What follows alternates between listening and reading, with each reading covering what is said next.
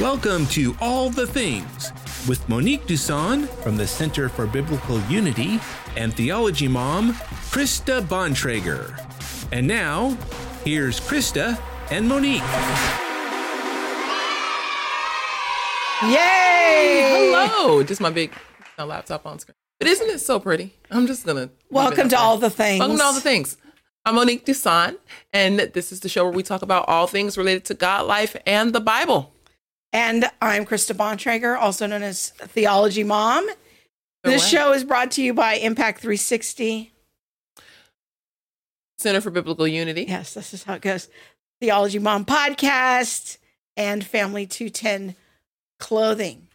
All right. So tonight we are going to be talking about, I'm not really sure where to look. Okay, here we go. Tonight we're going to be talking about Black history, the pros and cons of Black history. And this conversation started actually as something that I was going to write up, but didn't really have a lot of time because of my Because of the 75 papers. 75 papers that I have due Okay. along with my 39 book chapters that are due. Yeah. Um, and so you turned it into a, I wrote most of the blog, but then it just needed some tweaks I didn't have time to do. And so you actually made it a show, and I'm, I'm thinking it's going to be a good one.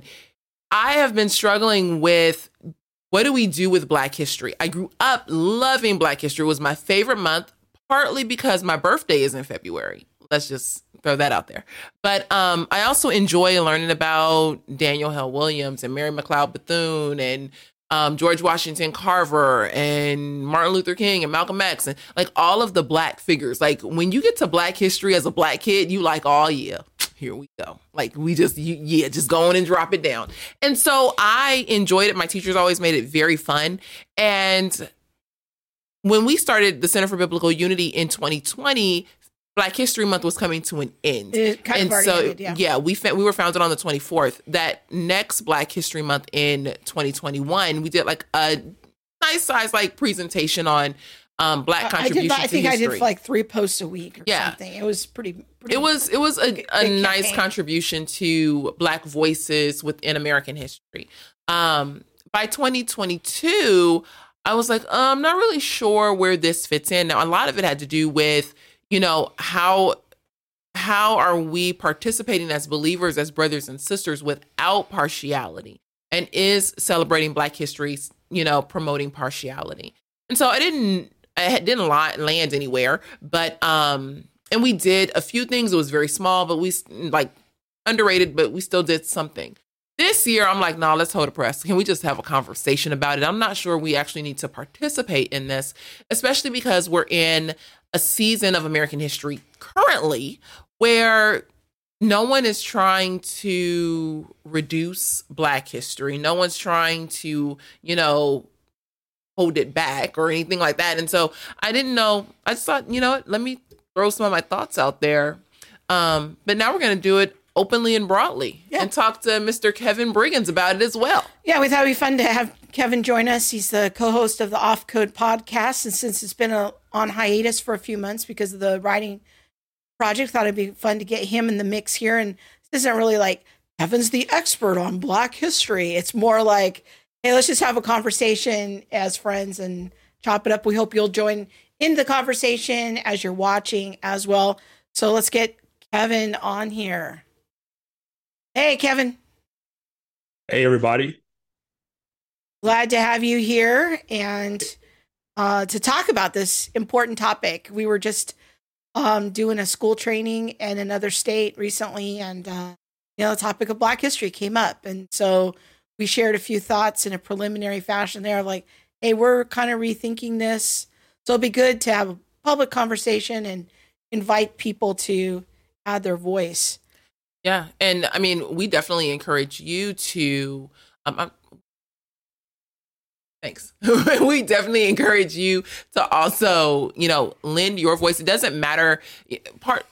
I don't want to jump too far ahead, but you know, part of the conversation around Black history is that well, it's for Blacks, and only Blacks get to lend their voice into the conversation, and that's not the setup here. So, you know, chime in. I don't care what your skin color or ethnicity is. Chime in and let us know your thoughts about our conversation as well. Well, let me get it started here and ask both of you to kind of fill this in because I have to admit, like, Black history was not on my radar as a kid. So when did we start having Black History Month? Like when did that start being a thing? And what what is your kind of feelings about it as a kid growing? You want to go first? You want me to go? Yeah, I can go. All right. Um, yeah, so Black History Month started as an official kind of recognized month in 1976. Uh, that was the first time. Before that, it was called um, Negro History Week. And uh, it was in the second week of February because that coincided with the birthdays of Abraham Lincoln and Frederick Douglass. And so um, that's how it started. But in 1976, it became like a full month recognized by the president. And so since then, we've celebrated kind of nationally as February is Black History Month.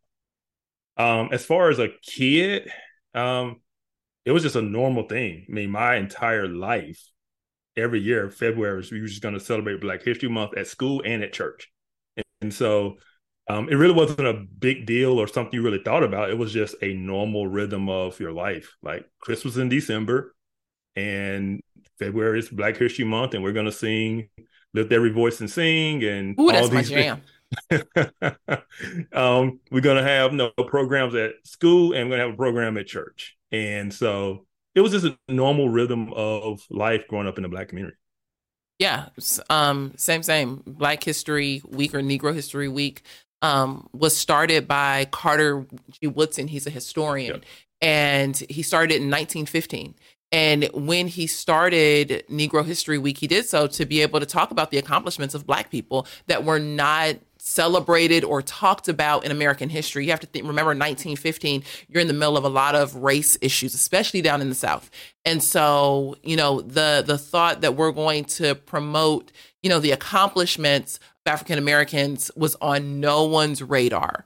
Um, and so Negro History Week was was needed, but uh, well, and let me answer the second point of your question. You know, what was it like? I don't, I didn't know life without Black History. Like, you would go home, like, let's say January 31st was a Monday and February 1st was a Tuesday. You go home on January 31st as a kid, your classroom is just, it is what it is. You come in on February 1st, you got a black flag, you got a Nefertiti um head bust. It's red, black, and green. I mean, when you come in, somebody playing Smokey Robinson or Little Richard or some people playing music. You so it's it's a whole you want to talk about a vibe. Like you come in and you like, oh yeah, this this mama. Like you walk in different on February 1st. Wow. Yeah, I I can see the the pictures now of all of the um, black people that were highlighting their accomplishments. Right? Yes. It was always Martin Luther King. Uh, it was Oprah. It was uh, mm-hmm. you know, mm-hmm. I'm in Alabama, so George Washington Carver was a big, big deal. Booker T. Washington was a big deal. Um, and so yeah, we just had all these faces, black faces, all over the school of blacks who had accomplished. And Thurgood Marshall was one that was always highlighted. And so, yeah, that was just the norm like February was just going to be Black History Month. So yeah, I um I especially loved English and poetry. So when we got to go through all, you got to talk about Langston Hughes and James Baldwin and Maya Angelou and like everybody, everybody, everybody, everybody. You could talk about anybody and everybody, and then you got to learn their poems. My favorite poem was "The Negro Mother" by Langston Hughes. Like it just, yeah. Richard Wright. I'm not, not yeah. gonna even lie and pretend I was excited about that. Oh, I didn't. I did not care about English and poetry. Yes, I loved it.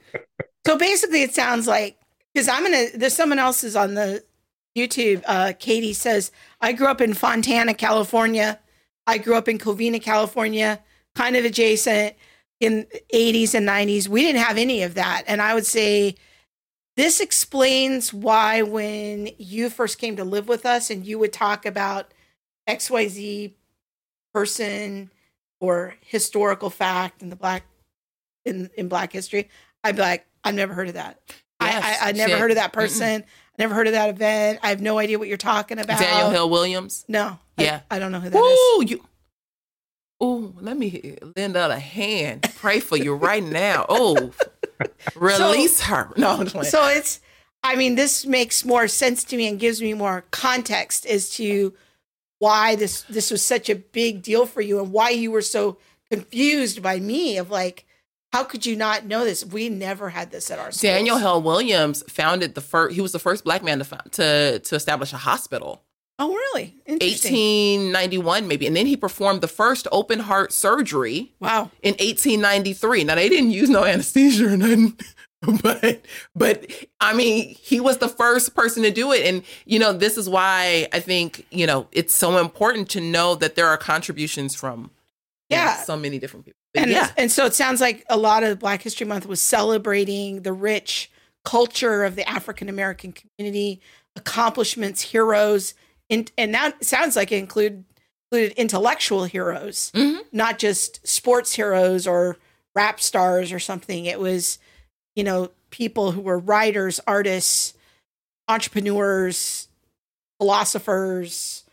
There was just a lot of accomplishments. Yeah. And to Kevin's point, then in church, there was always a Black history presentation too. So I remember um, even before I, you know, came into faith and started going to church, my mom's best friend had two daughters who were dancers and they went to church. And so then I got to dance in their like mm-hmm. Black history production and do African dance and things like that. Yeah. Ooh, all Black history.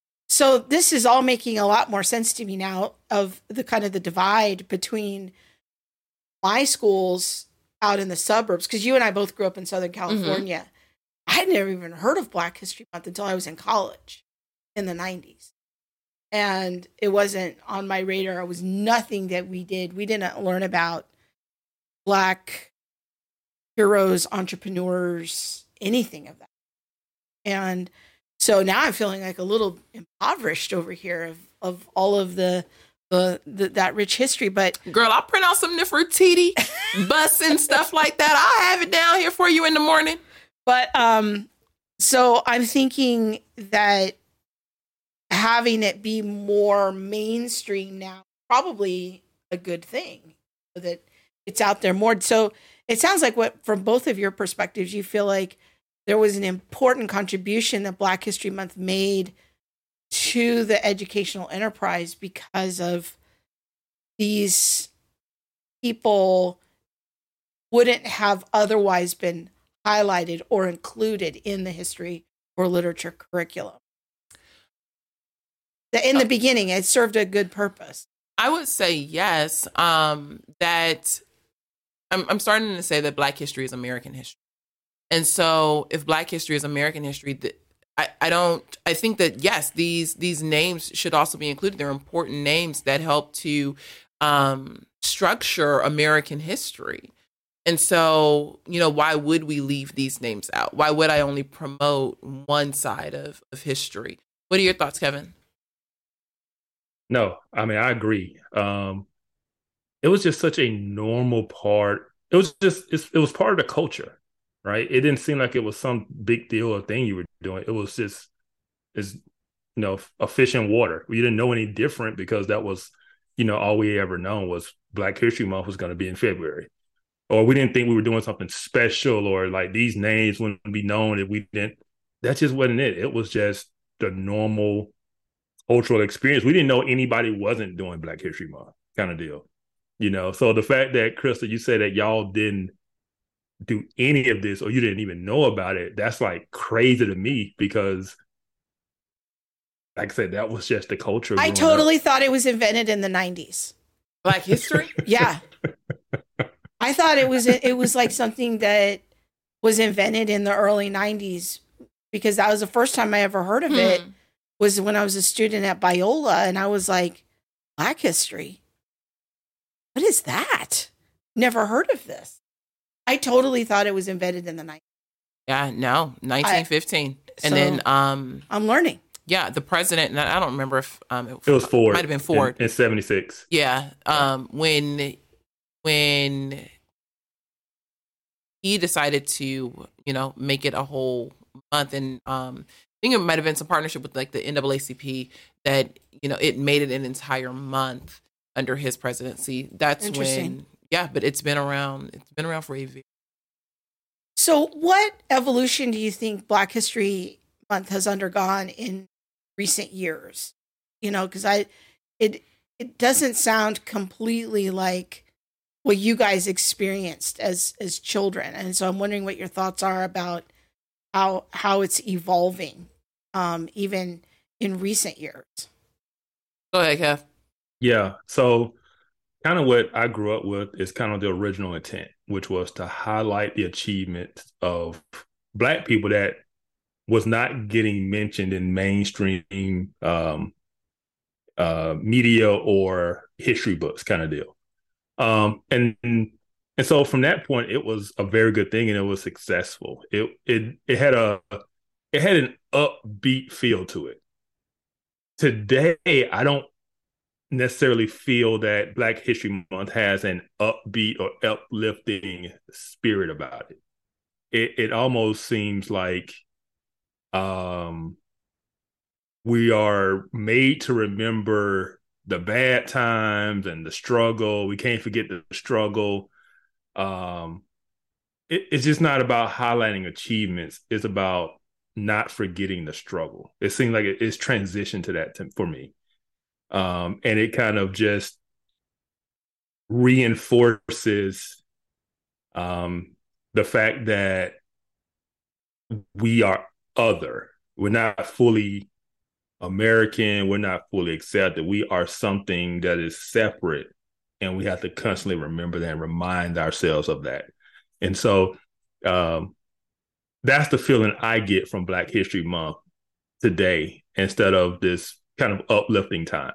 And it's and it's different because we celebrate other cultures throughout the calendar year. You know, we we got Cinco de Mayo and nobody makes a big deal or think about that. We've got St. Patrick's Day and nobody makes like, oh, are we celebrating the Irish or anything like that. But with Black History Month, it has a different feel to it.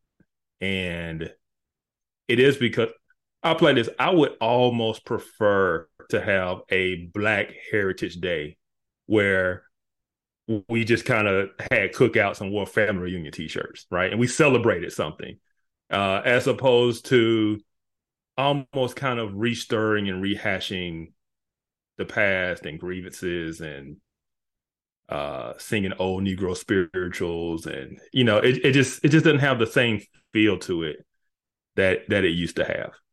What are your thoughts, Mo? I agree. I was, I was laughing because he said if we could just wear family reunion t-shirts, we do like some t-shirts. Boy, I'm saying like just celebrate it, like some yes. great aspect of like black culture. Things I, that have a no, big I, have a big cookout. I big hear you. It's, I think that growing up, Black history for me anyway, did include pieces of the struggle. Like we were always re- taught about slavery. We always remember slavery. We always um, sang the Black national anthem. We always remember, like, remember to talk about Jim Crow and things like that. But it was always so much more than that. We were always encouraged to be more than that. Even if you lived in a nation that didn't like you or a nation where you were, you know, stolen from your motherlands and brought here, you could still rise above the the soil or the ash that you might have come from. Today, I agree with you, Kevin, that it, it's all focused on on the struggle and that you are constantly in a struggle. Don't forget that they're always going to keep you down. Like Black history is it's it's like a struggle narrative instead of this overcoming narrative that it once used to be. That is a great way to put it. Struggle versus overcoming. That's what I was trying to say is because it used to be very uplifting. And I think because we were kids, they were always trying to inspire us to achieve and to do more and to go out. And um now it just seems more about identity. They want people to have a certain pride and identity. And not saying that that wasn't a thing back then, but that seems to be the focal point, not necessarily achievement, not necessarily um, kind of inspiring. It's simply more so about identity. And I think that that what you the way you put it, you know, um, struggle versus overcoming, I think is the big key as kind of what what really is the difference in the field between kind of what I grew up with versus the way I feel things now. Especially when it's Black History Month and it's like, oh, let's highlight Black Lives Matter. You know, I was just about to say that. You know, mm. it's political. It mm. mm. activist. it's just it's just not the same. It's just not the same. It's not black um BLM and the 1619 project don't represent black history. Mm. Like it, it it just doesn't. That wasn't what it looked like when you were growing up. That isn't what it that wasn't what it looked like when we were growing up, but it also isn't a reflection of black history like period. Like black history is not just a struggle narrative like oh we need to spend the next 28 days really highlighting black people because you know these are the downtrodden oppressed marginalized people who are never going to make it out. Like so now here let me throw you a month so that you can feel better about yourself. Like that isn't that isn't what black history has been. And then to have a revisionist history that excludes you know any achievement by somebody who might not have been black. Like this, that isn't black history. Well, when, let's talk about that a mm-hmm. little bit because I think there's a common misconception right now floating around, and we get this a lot when we're out on the road is the 1619 project, BLM, critical race theory all put forward this idea of revisionist history. Maybe talk for for just a minute of what revisionist history is within the context of critical race theory. Um, and then, then I want to talk about kind of our approach to that. But first, talk to us about what is revisionist history. What is that? So, I would say, in the most simple lay terms, revisionist history is just the history from the other side. But it doesn't. It so let's say that the current narrative is that all of American history is white history. Revisionist history comes in and offers you the history from the black perspective. This is what or the it, oppressed. Yeah, from through the oppressed lens. When I when I say black, it's usually the lens of the marginalized or the oppressed. And so they're giving you a different history or a history through that lens. So how how was the how was World War 1 through the black lens. It's going to be a revision of the history that you already have been taught. But so then in, you're leaving out any achievements from anyone else from from anyone else that doesn't belong to the category of the oppressed. But when we talk about and, and not like just this, and not just achievements, perspectives. Mm-hmm. Okay, which is key when we're talking about history. Yes. Right. So when we look at things like the 1619 project, though, it's not all accurate history and so this is this is where I feel like the the revisionist history comes into play in regards to critical race theory in that it pulls a lot on this narrative tenet and looks at how can we tell a story that really pulls at your heart instead of giving you the true data behind a matter. Because blacks were a part of you know different wars. And there is a, a there is data and information that we can gather from the war and interviews that can be done but we don't need to participate in a this is the black lens. This is the the perspective only of this group. So a common misconception that's out there though is that when people oppose teaching critical race theory what they're opposing is um, any representation of Black history. It's just scrubbing it free of Black history.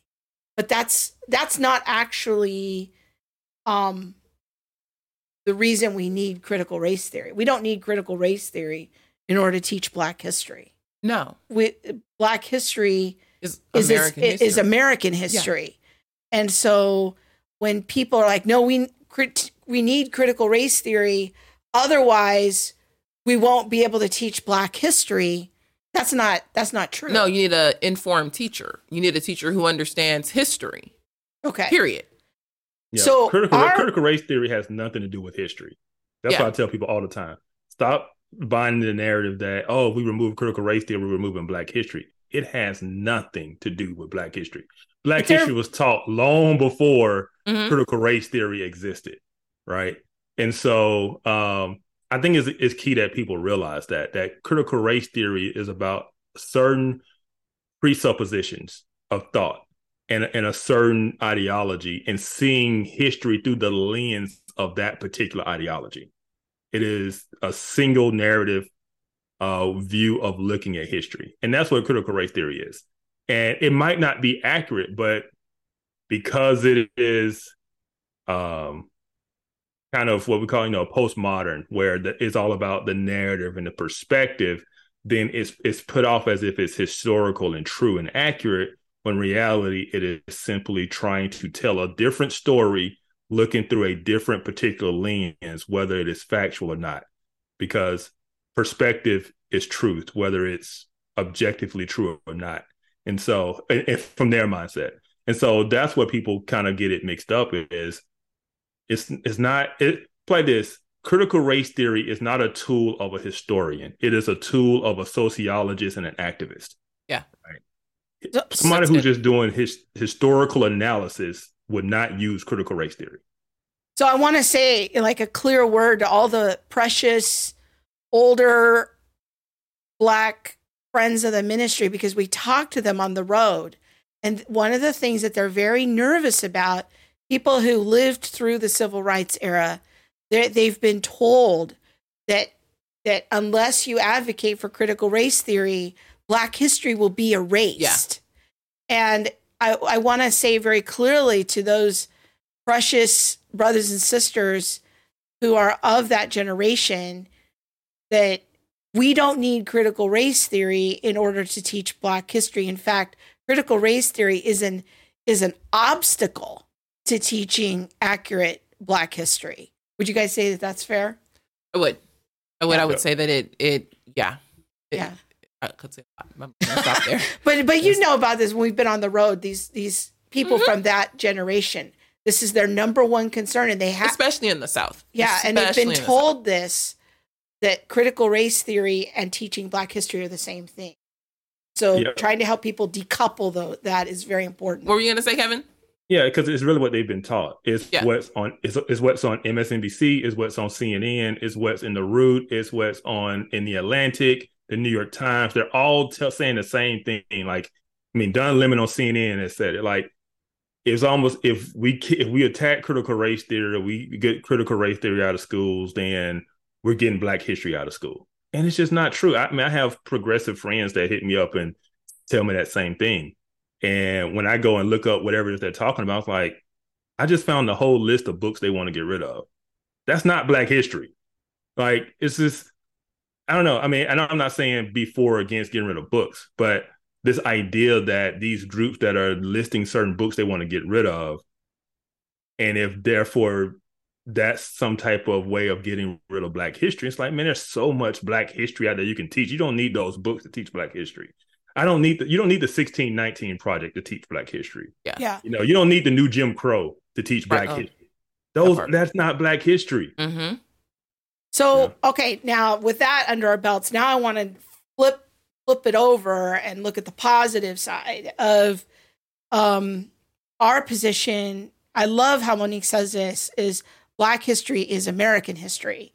Like what what could a world be where we're embedding it in a in an organic way together to tell the full story of our country and that is the position that we advocate for at uh, um, the Center for Biblical Unity. I almost said the previous ministry I worked for. Uh, so I know it's only been a year and a half. You feeling okay? so, um, but but our position is that to that Black history is a, a big component of the American story, mm-hmm. and that it should organically be all together, um, and to teach the fullest account possible, uh, both the the highs and the lows, um, the noble ideals on which our country is founded, and the times when we didn't live up to those ideals, and then the times when we overcame. I think all of that has to be in there. Well, looking from a biblical perspective, I tend to say, and I, I'm sure you guys have heard it, heard me say it before, that when you look at Israel in the in the Bible, we see Israel as a prize, and we also see her as a prostitute.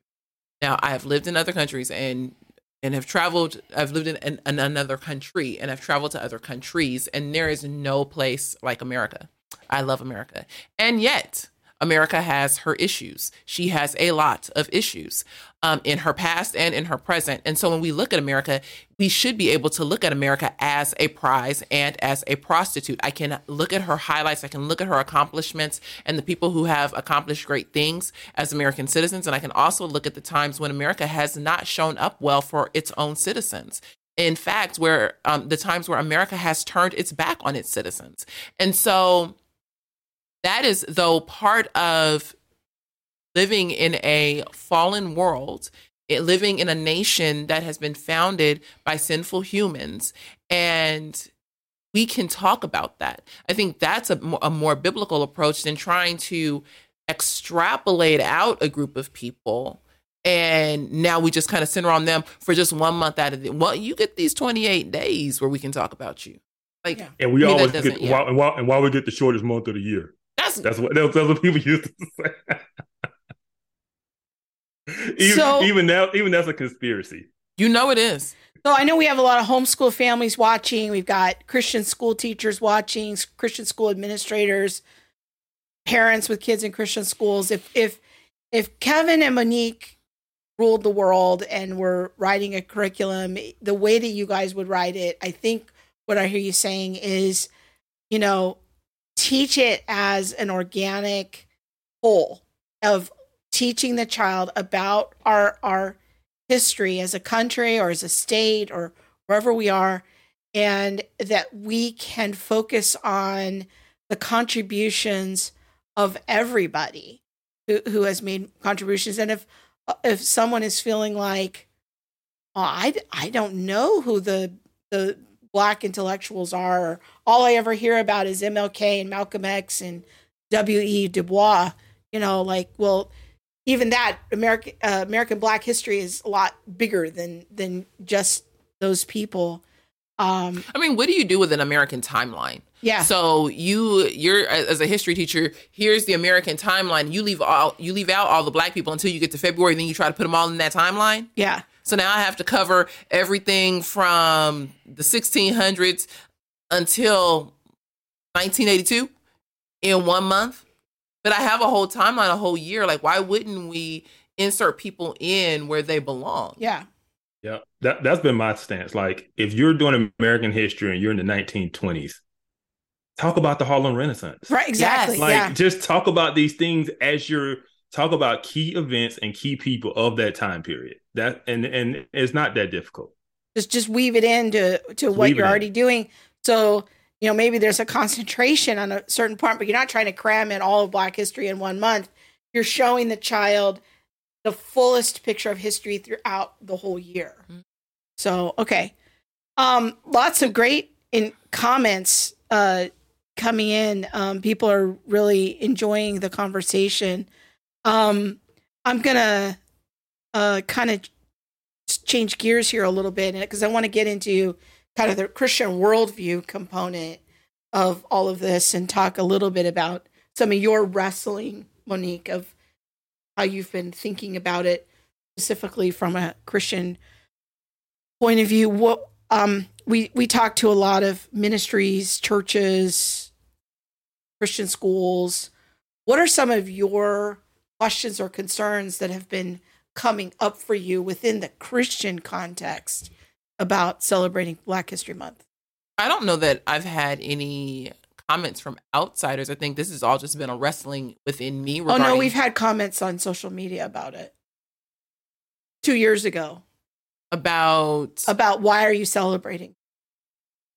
Oh, you know what? I don't I feel like, and this this might be the bad way of putting it, but I don't. I'm not really moved by a lot of like. It doesn't. I have to feel convicted. Like I know, and so I'm. I don't. Yeah, I really don't even remember. If someone wrote in and said, "Why are you celebrating Black History?" I apologize. Maybe your um your note has now had an impact on my heart. um, but I think starting out, I wanted to celebrate Black History because there were in my mind, I thought um, there, that there were a lot of people that a lot of blacks that people didn't know about, and so I wanted to make sure that we highlighted those achievements. Um, I think I was coming to the conversation with a belief that within the church, again through this lens of more of the racial reconciliation social justice lens that we need to have all the people at the table. If we're going to um, look at history in the church we need to make sure that we look at black history. I think my position's changed in the last two and a half years. And so when we look at history today um, i don't i'm not so sure i'm not convinced anymore that you know, just extrapolating out this one group and propelling them to the top for this one month when no other group gets a month. I think Kevin hit on it. Like you might get a day here, you have a day there. Um, but there aren't any other groups that, you know, we just highlight for a month. And usually on things like Cinco de Mayo, you might hear a little lecture here or like a, the teacher might do something in class or something like that, but it's not the in-depth learning that we get about black history. So for me, when looking at the conversation of what does this mean in the church, I've started to feel like maybe this is partiality. Maybe we're participating with one group in a way that we would never participate with another group. And maybe we've come to so expect this that we don't even realize that it is partiality. And it's just the way that we do everyday life. Uh, do you, Kevin, do you have any thoughts about that? Yeah, my my thought was what other secular kind of idea do we celebrate in the church? Like if a church was celebrating the Fourth of July, we we frown upon that. We was like, that's not the place for that. Not that there's anything wrong with the Fourth of July, but it just has no place in God's house, right? Um, to me, Black history is the same thing because it's not like it would be one thing if Black history was a celebration of God's deliverance or something, you know, but just trying to highlight black achievements in the church why? That it's just that's not the place for it. Um and so that that's kind of my my take on it is treat it like you would treat any other secular holiday or event and question yourself is this does this belong in the church? You know and so that's that's kind of where i sit on it so I think, okay i was also going to say i think that when we look at it in the church context, I've started to feel like we aren't being honest with what Black history is because Black history truly is a hodgepodge of different ethnic groups. Like when um, Carter G. Woodson started Black History Week, he did it because it had um, Abraham Lincoln, I want to say Frederick Douglass's birthdays in the same week. And so you have a white person who's being celebrated as part of Negro History Week. So if if it was founded with that in mind that this other person outside of the African American, you know, ethnicity is also able to be highlighted. We have so shifted that now that it's almost the exclusion of anyone who is white. I don't know that that's true to African American history. That doesn't include abolitionists. That doesn't include any white person who um, helped with the civil rights movement or helped to end Jim Crow or things like that. And even other ethnic groups that are very little spoken of. Yeah, I think one of the things that um, we had a conversation, I don't know if you remember this or not, but our friend Marcus, who is a diversity officer at a nearby Christian college here, and he he was bringing up the question in the context of a Christian college mm-hmm. environment of should we be celebrating Black History at a Christian college without giving equal time to all the other ethnic groups? Like, are we going to have Jewish history? Are we going to have Northern European history, Eastern European history? Um, you know the true truly. I don't um, know why Siri decided to talk. To yeah, um, you know Asian history for for a month, but even among Asians, like to think that Korean culture is exactly the same as Chinese culture is to conflate, you know, two massive groups. And so Marcus brought this up once at a meeting w- with him, and and I thought, well, this is a very interesting question because he, he was raising the question of in the Christian college context, um, what is is this a form of partiality if we're not going to give every group equal time?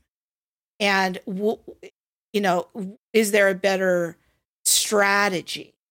And I don't know what what thoughts you guys have about that. I hear Kevin about the church context, but I'm Yeah, wondering about yeah. school context. I would Go ahead, Kevin. I, I would kind of ask that same Christian college would they do affirmative action because that is a form of partiality, and I believe the way Black history was it's kind of like the same need. Well, no, blacks have been left out, so we need to make sure we are intentional in including them, right? And so it's like this whole month.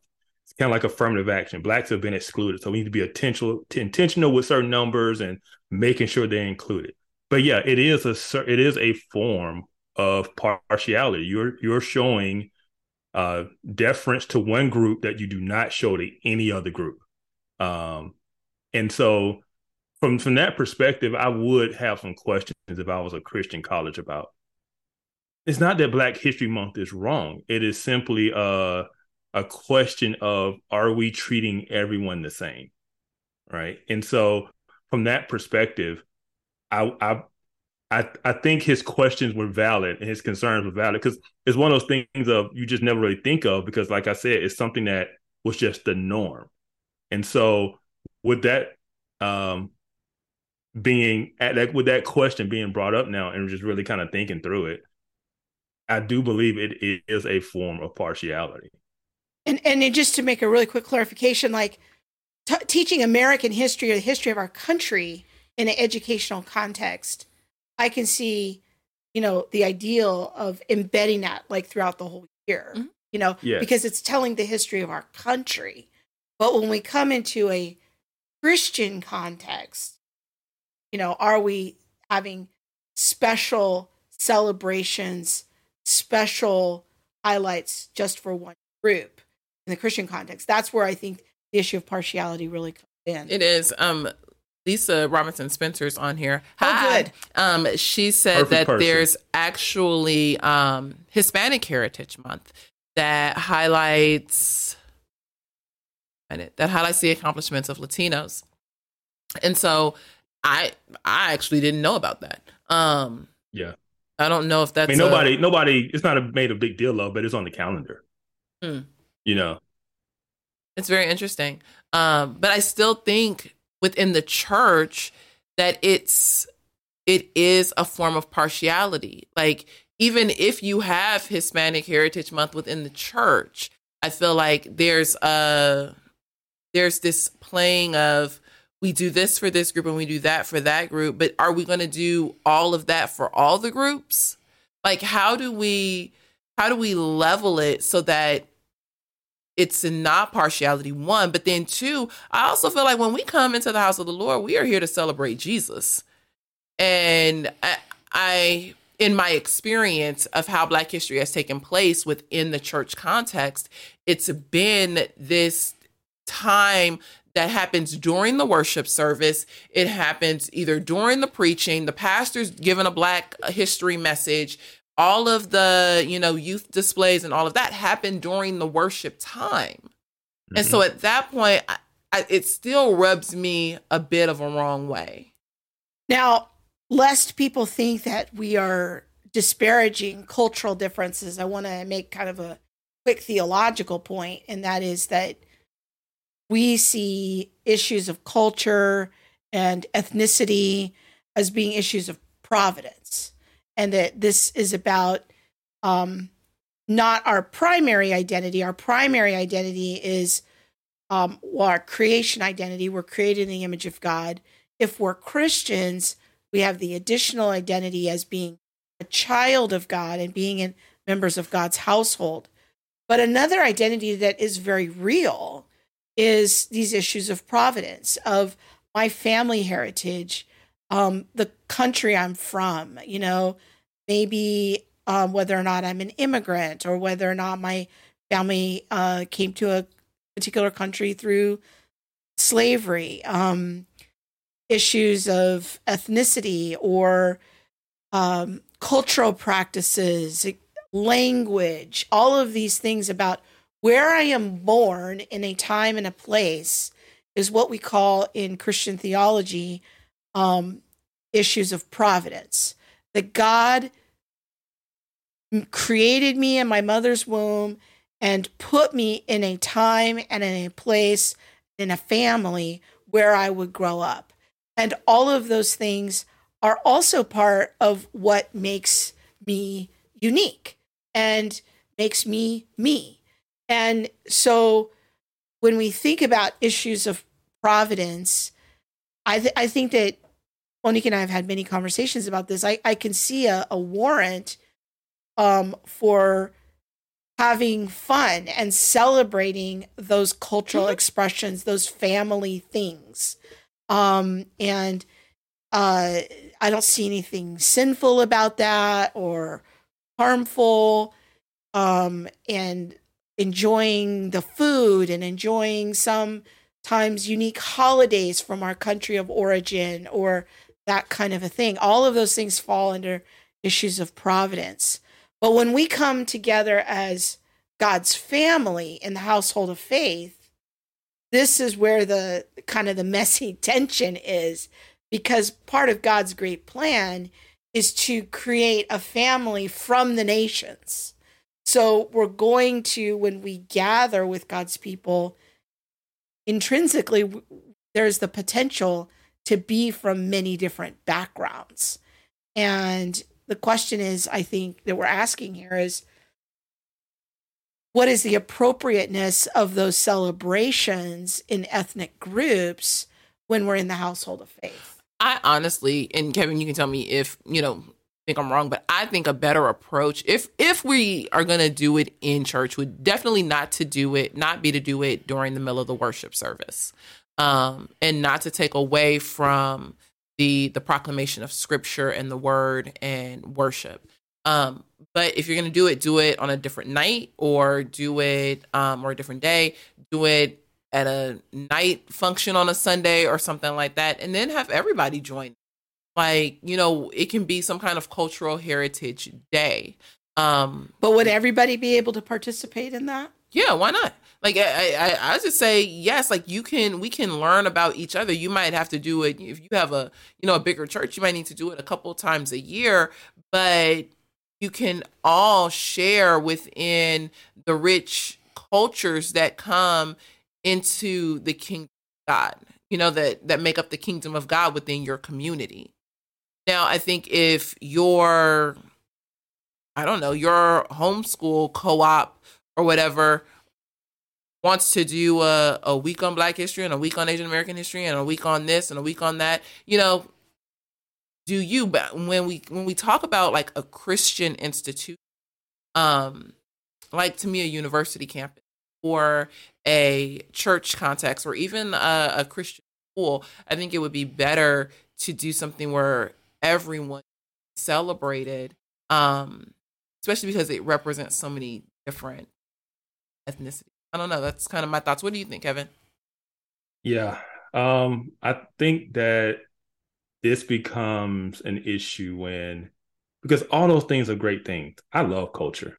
I love food, right? Uh, I love the way different people, you know, celebrate their cultures.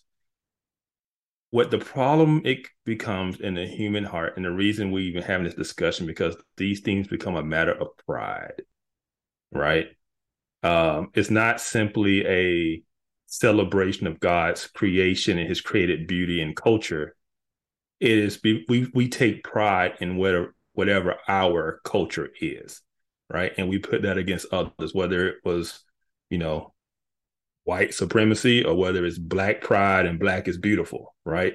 Uh, it's it's like a, it's a it becomes like the struggle against one another, and so I would question why do we even bring these things up in the church, right? In the Christian context, they shouldn't even matter, right? We are one new race. We are in Christ. And it's not to say that culture isn't beautiful or important, but because these things can become matters of pride, and because these things can be so divisive and historically have been divisive, and even the reason we're celebrating them is because of the previous divisiveness, then trying to bring it into the church and celebrate it and you're making it messy instead of leaving it at the door and coming together as one in Christ, right? And so that's that's that's the issue. I think we're trying to um, just kind of wrestle with something and bring it into a Christian context and into the church that ultimately isn't even something we um, are even called to, right? It's, it's, it's like, why even place the burden on ourselves of trying to acknowledge this group and that group and make it, that's not what we're there for, right? It is not even about us. It's about Christ. It is about him. We come together to worship and honor the Lord. So let's do that. If you want to go out in the streets and celebrate whatever cultural history and go do that. But when we come together, we leave those things at the door because we are one. Uh, we're not black, we're not white, we're not Asian, we're not. We are Christ, right? Um, as Paul said, you died. you died, and your life is now in Christ. And yeah. so that is what we should be celebrating and thinking about when we come together, not our differences and highlighting. And that was one of the issues with the woke movement in the church that was saying we need to highlight black authors, we need to highlight black things. And this, like, no, no, you're you're you're matters of pride, and you're completely off what we're called to be doing, right? I, the one place I could maybe see for it is if it was in the context of the Great Commission, like if we were going to celebrate how the gospel has gone out into all the earth, and maybe we want to celebrate great missionaries or yes. people who highlight people in our Christian history who have made accomplishments in doing bringing the gospel to new frontiers. And maybe we want to come together once a year and everybody brings food from their cultural heritage to share with everybody else. And it's a big international potluck.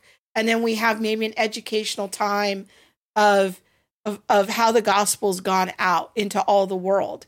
And that we're, then we're getting the focus back on Christ. Yes.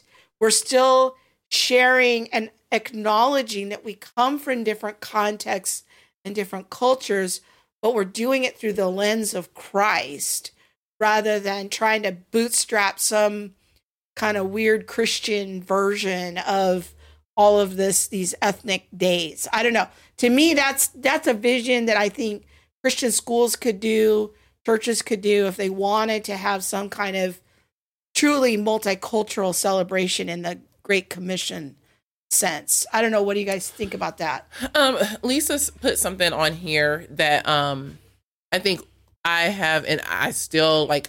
I haven't landed. I tell y'all, I'm, I'm wrestling through this.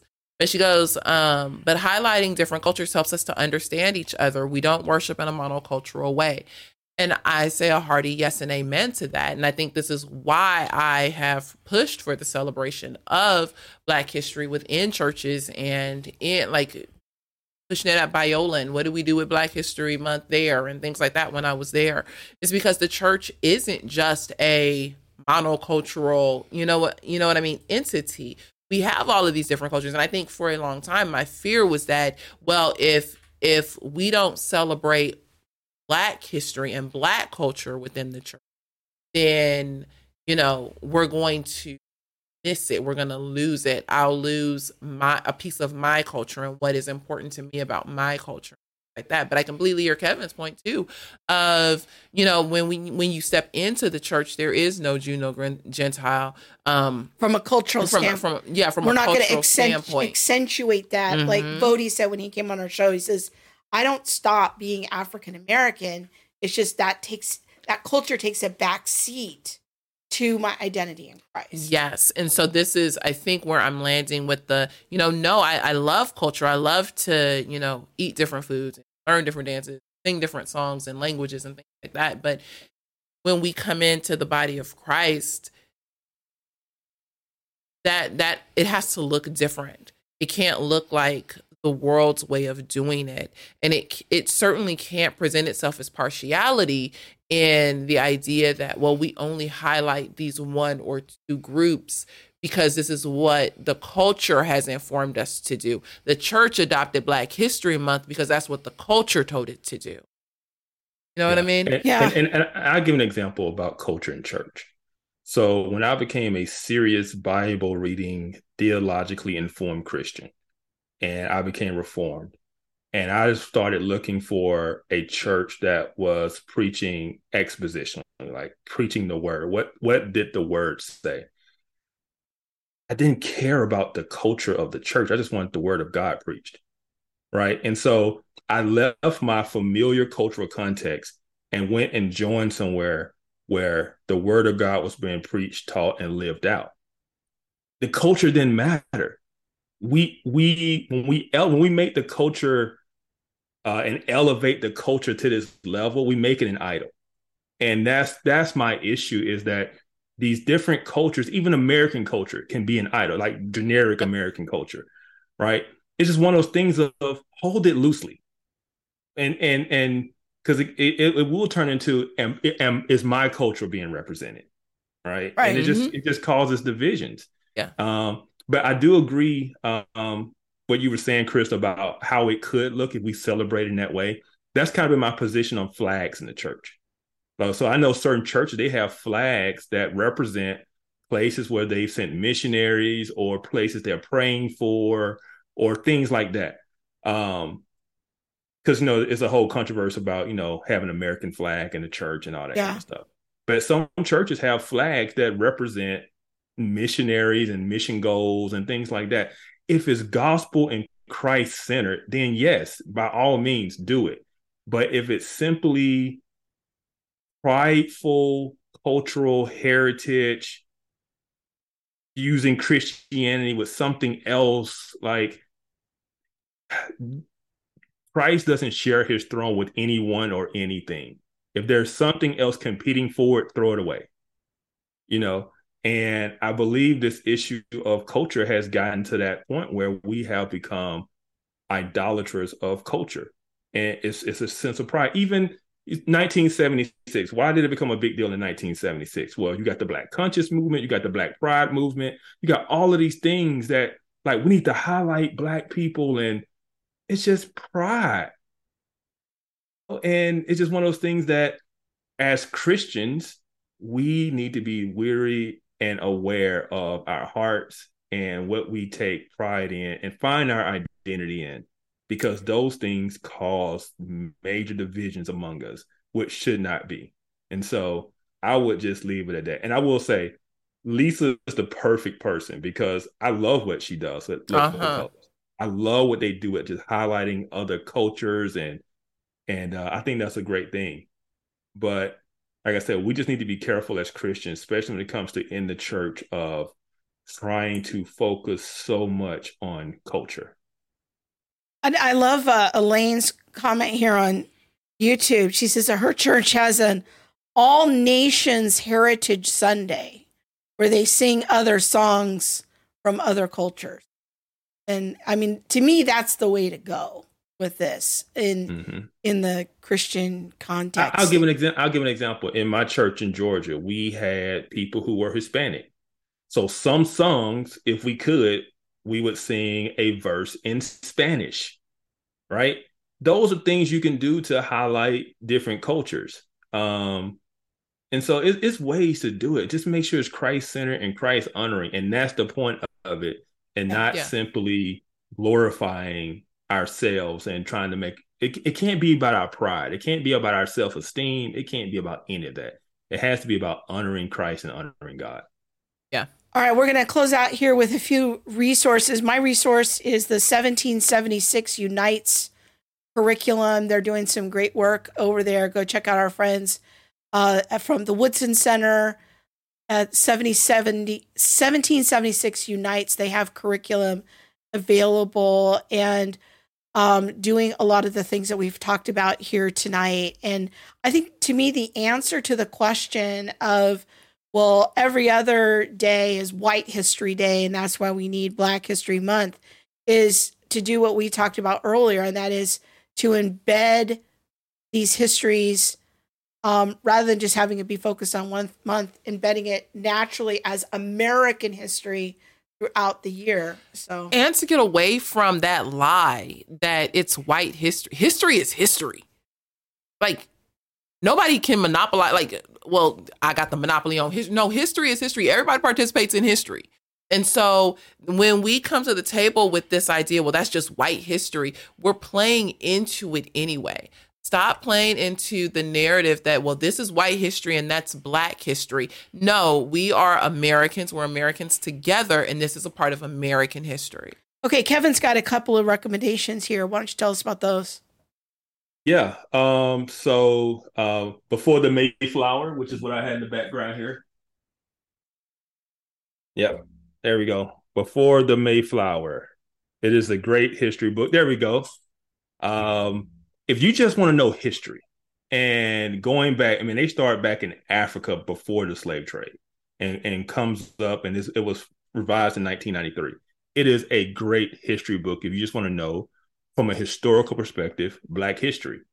Um, the other one that I recommended was The Birth of Black America and the Fight for Freedom from Jamestown this was also this is probably one of my favorite books I've ever read um, because it does a great job. It's, it's three settings. You have the political setting that's going on in England. You have the uh, Portuguese Congo War that's happening, and then you have these uh, settlers in Jamestown that are all struggling to survive at the same time.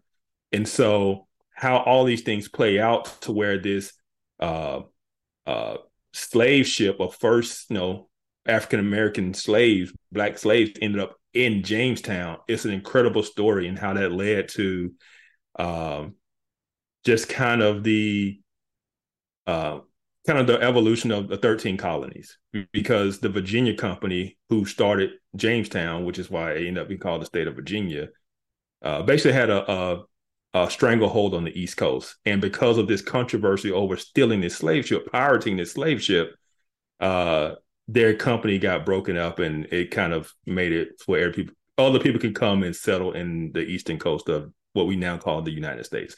And so it is a great history of learning how all of that went down, all the moving parts from King James to it, it is a phenomenal book that just keeps you really interested because there's it, the setting of it keeps changing. You're seeing the providence of God working and how this thing is all played out. And so it is, I, I highly recommend that book.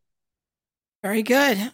All right, Kevin, thank you for helping us. Yes. Absolutely. Anytime. Anytime. And uh we gotta get back on off code. We gotta get back on off code. Um yeah, when I'm done with these 75 papers, and my 75 papers are due by Wednesday. So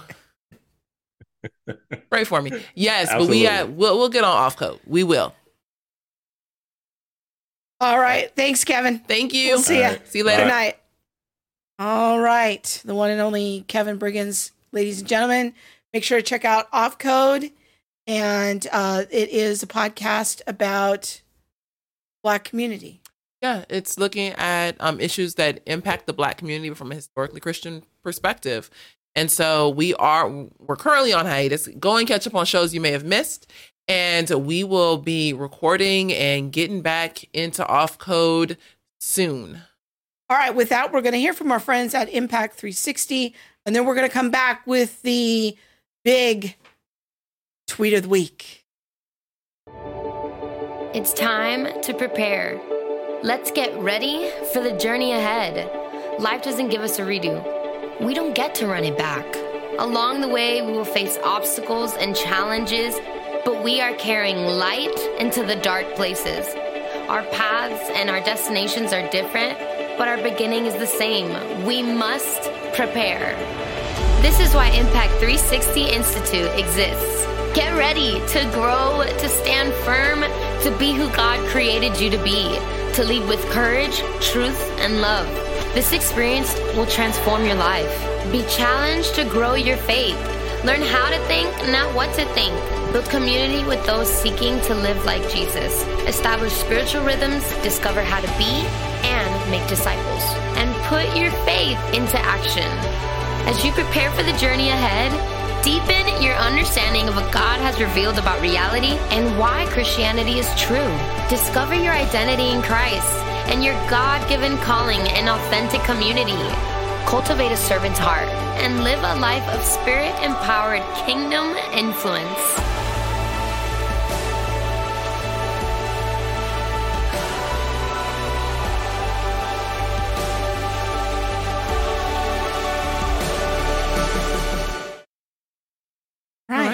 Go check out our friends at Impact 360. And if you would like help with discipleship of your kids, they have a one week and two week summer camp program for high schoolers, as well as nine month gap study, gap year program for college. Yes, prepare your kids now for the world and um they they'll encounter when they are adults. Now is the time to start. That's right. All right. We also want to take a quick minute to tell you about our friends at Birmingham Theological Seminary, which we found because of our friend Kevin Briggins. Yes, we did find Birmingham Theological Seminary because of Kevin Briggins. I'm kind of mad at him about that right now because now I have 75 papers due. So, Wednesday. if you would like to find out more about the good work that they're doing at BTS, uh, find out about biblically faithful and highly, highly affordable theological education without the need to relocate, you can participate in live classes, both in person if you're in Birmingham. They have intensives sometimes, but always on Zoom. Plus, 90% of their faculty are also pastors or ministry professionals. Go check out their good work at bts.education. Yeah. All right. And now it's time for the tweet Um, of the week. The tweet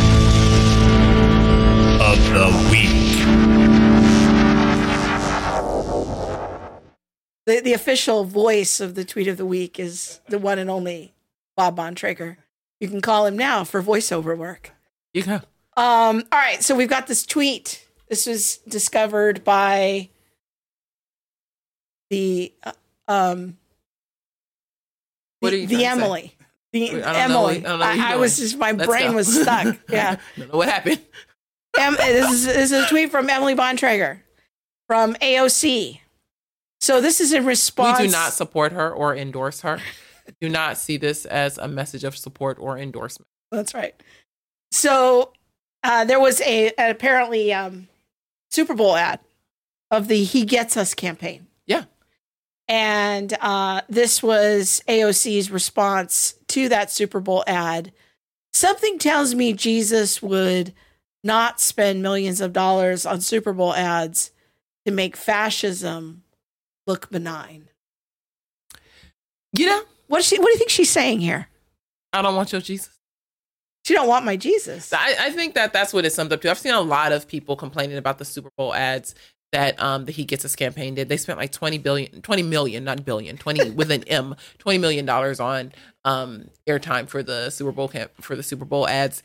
And the overall thought um or feel that I can gather from many of the people that I follow on Twitter who are secular is that this one, this social justice Jesus isn't the real Jesus. And that even if it was, they didn't want it. Like they they don't like want they, they can kind of see through the Yeah, campaign like like, this this isn't Yeah. this isn't real Yeah, like you're trying to present something to us that actually isn't what you're saying. And so one of the like the a bait and switch like a bait and switch. Like one of the people that I was watching, I think I want to say it was Young Turks, Yeah. and they talked about the fact that Hobby Lobby is um, a major funder for the He Gets Us campaign, and the fact that Hobby Lobby is not pro LGBTQ plus. They also are not pro abortion, and so it's like, well when we accept this Jesus that that gets us, is he then going to turn us away because we're still queer, we're still part of this lifestyle, we still have our abortions? Like, no, it's a bait and switch, and you're you're making Jesus seem like he's for everyone. like he's some kind of social justice warrior that yeah, that that he's and hear me out. Yes, Jesus is inclusive, but Jesus is also very exclusive. Christianity itself is inclusive and yet still very exclusive. inclusive in the sense that everyone's Uh, invited Anyone, yeah, can come on. Anybody can come on in. But you also must understand, like the, the good news that a way has been made. The good news, the good news is Jesus, but there's also some pretty heavy news there as well. The heavy news is that you're gonna have to leave behind some things to follow Jesus. And so that's the exclusive that's part. the exclusivity of Christianity. And so a lot of what I've seen and heard is um that there's this feel of a bait and switch because you're inviting me to this party, you're inviting me to this this God who gets me, but does he really? Because he's going to ask me to change. Are really. and they can kind of see through that um i think is your point which is an interesting point. Uh aoc i think is is kind of highlighting that that they see through this campaign. Um they see that this isn't real. This this isn't really what it appears. And i think the bottom line is what you said earlier in the week is when are we just going to accept that the world doesn't want our jesus? Yeah. They just they they don't. And and we shouldn't expect without the power of the Holy Spirit, we shouldn't be expecting that people will flock that culture will flock to to Jesus. Kevin brings up a good point. He says he also Jesus also wouldn't spend millions of dollars making child sacrifice look benign. oh. there's that you know so but I, I yeah the he gets us campaign just gonna leave it there check out Natasha Crain's article yeah on, it went um, viral after the super bowl it crashed yeah. her website yeah check it out it's a really good article um on the he gets us thing. on the He Gets Us campaign, but I think looking at it from trying to look at the He Gets Us campaign from culture's perspective and not just our like historic Christian lens, from from the cultural side of it, the pa- more pagan side of it, they don't want it. They don't want it. It, it. might sound nice. It might be, you know, ooh, and yeah, come on in. But in reality, there there is truth to what they're saying when you come in, there is a way of living according to the laws and and and commands of God. And so, if they don't want that, then what do you do? So Jenny's Get inky with it on YouTube. Says uh, this is kind of a good summary of what you were saying, Monique. Seems to me Christianity is an open party where everyone's welcome to come. That's the inclusive part of it. But there's a price to pay to stay at the party, which is repenting of your. That's the Repenting of your Ex- sins, exclusive and, part of and, it. and that that when you turn, you're actually gonna walk in in that newness. You're gonna walk. You're gonna fight for that newness. And so, yeah, it is a different way of life. And so, AOC's comment doesn't surprise me. What are your thoughts in light of um, her comments on fascism and our our show that we just did a couple weeks ago? Yeah, I, I'm glad you circled back to that because I wanted to bring that point up too. Is definitely go check out our conversation with uh, Carl Trueman about fascism, and this is this would have been a great tweet two weeks ago because I was trying to find tweets to um, show on the show of just how widespread this this word fascism Mhm. has become, and it's really become synonymous um, right now. I think for conservatism, I think the trajectory. I, I'm not as um, optimistic as our friend uh, Dr. Carl Trueman is, but I think that eventually where it's going to migrate to is that Christians will be the equivalent of fascists, and I think that this tweet is an indication of that trajectory.